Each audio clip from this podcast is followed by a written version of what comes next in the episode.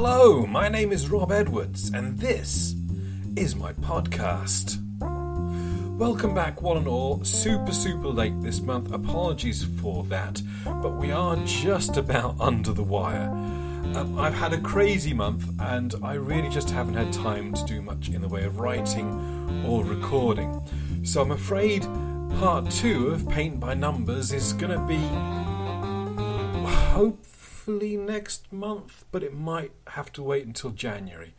Um, I've got a very, very short story for you today. Uh, just something that came to me this morning and I've really rattled off. It's not my finest work, uh, but I think it's quite fun and I hope you enjoy it anyway.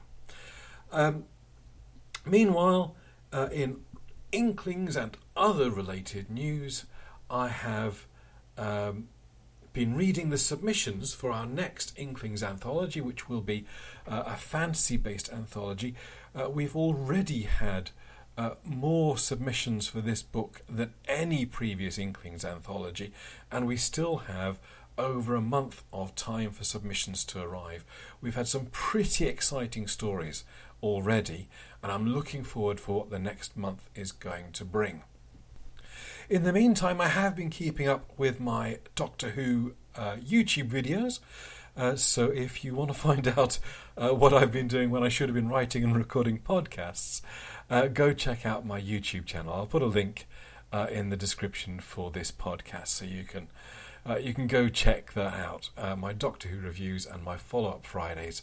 I've been really enjoying myself doing that, and I've been a bit distracted, so apologies. Um, Paint by Numbers Part 2 is coming. It's just not not in a state I'm ready to read it to you guys yet. Um, I don't mind doing a silly bit of fluff like I'm doing today, uh, quick and dirty, but uh, I want to try and make sure that Paint by Numbers really works. So it's not quite there, which is why I have delayed recording a podcast for this month. So, very, very quick one for you today. Uh, this came up, I was watching. Um, I was watching a review by a, YouTuber called Professor Thorgy of uh, the new She-Ra cartoon, uh, which I'd watched in two days straight and really enjoyed, surprisingly so, since I had no attachment to the original She-Ra at all, and I'm clearly not the target audience. And he said in that uh, YouTube video, in that review of the She-Ra series, that no, the new show hasn't ruined their childhoods. It would take more than a reboot to do that. Uh, and from that comment, uh, I just full into my head uh, came this idea. Um, it this story, this story is a bit bonkers, uh, and it is set in three uh, different timelines. Uh, which is weird for a story which only lasts about seven and a half minutes. so uh, I hope it makes sense. I really do. Uh, here we go. Enjoy.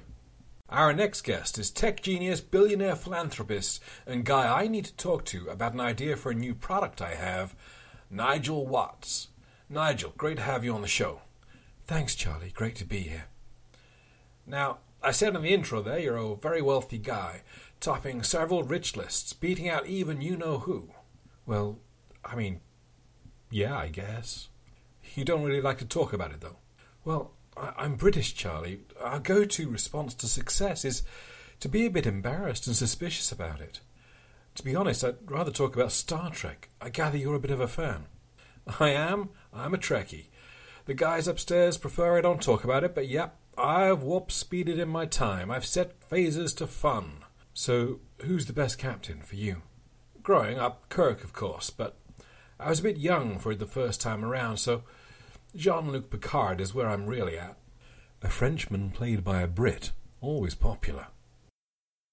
Now, I could talk about Trek all day, and trust me, I have. But I want to talk to you about a British show. Professor Spitfire? Great show. Quality production values. People say the sets on Doctor Who used to wobble, but that was never a problem for Spitfire. No? Yet on Spitfire they just let the sets fall over. but the world owes a lot to that show, right?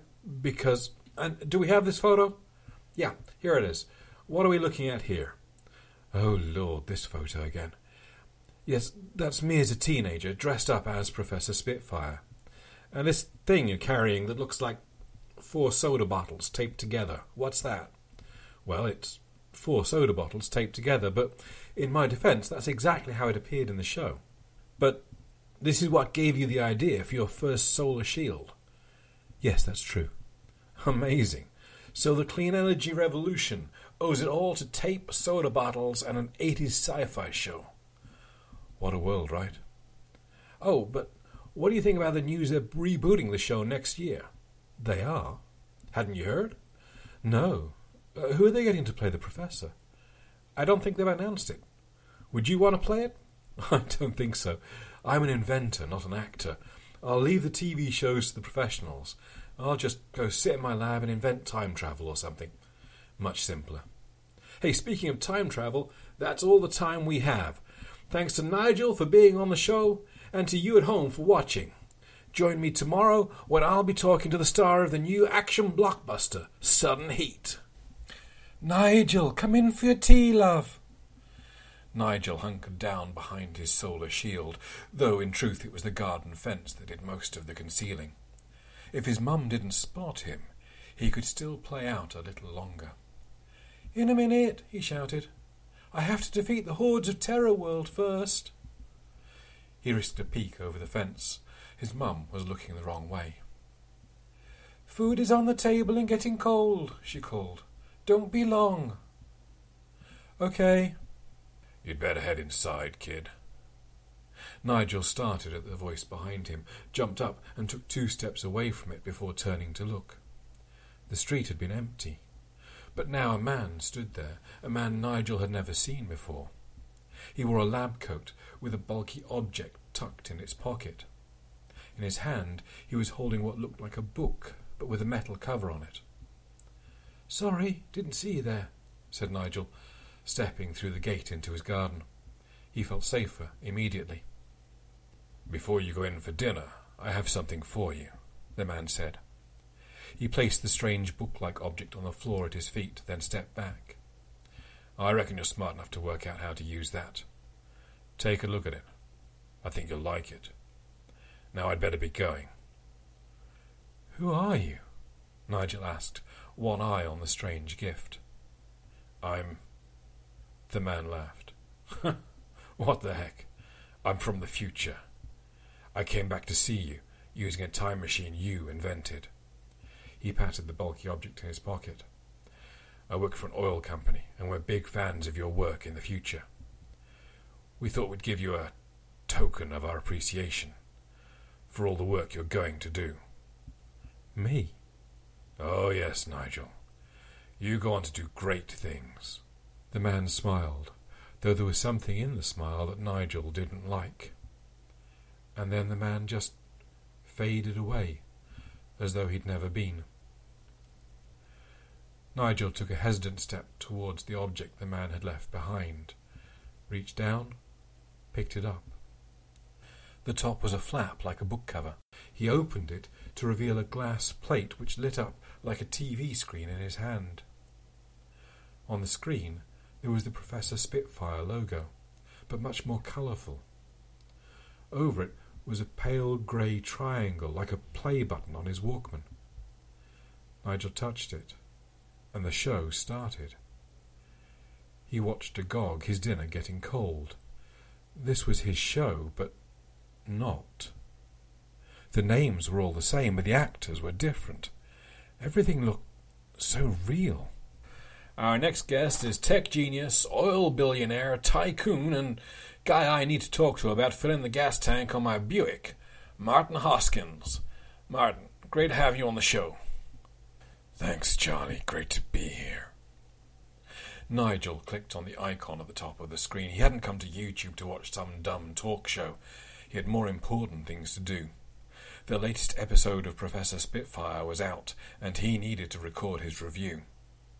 He clicked on his camera, checked the sound levels, brushed the crumbs off his gut in case they were in shot. Welcome back to Professor Spitfire Ruined My Childhood. We're going to look at the latest train wreck of an episode and ask, what were they thinking? The original show was a work of genius, inspired geniuses. But as anyone who's followed me through the fanzines and forums will know, I've warned of the dangers of rebooting the show. Sure, it may be glossy and colourful, but it lost the heart of what made the original so special. Nigel nodded to himself. That was the right tone. Ever since that time traveller from the future had shown him how bad the show could one day be, he had been on his crusade. He knew he was destined to do great things for the world. The man had told him.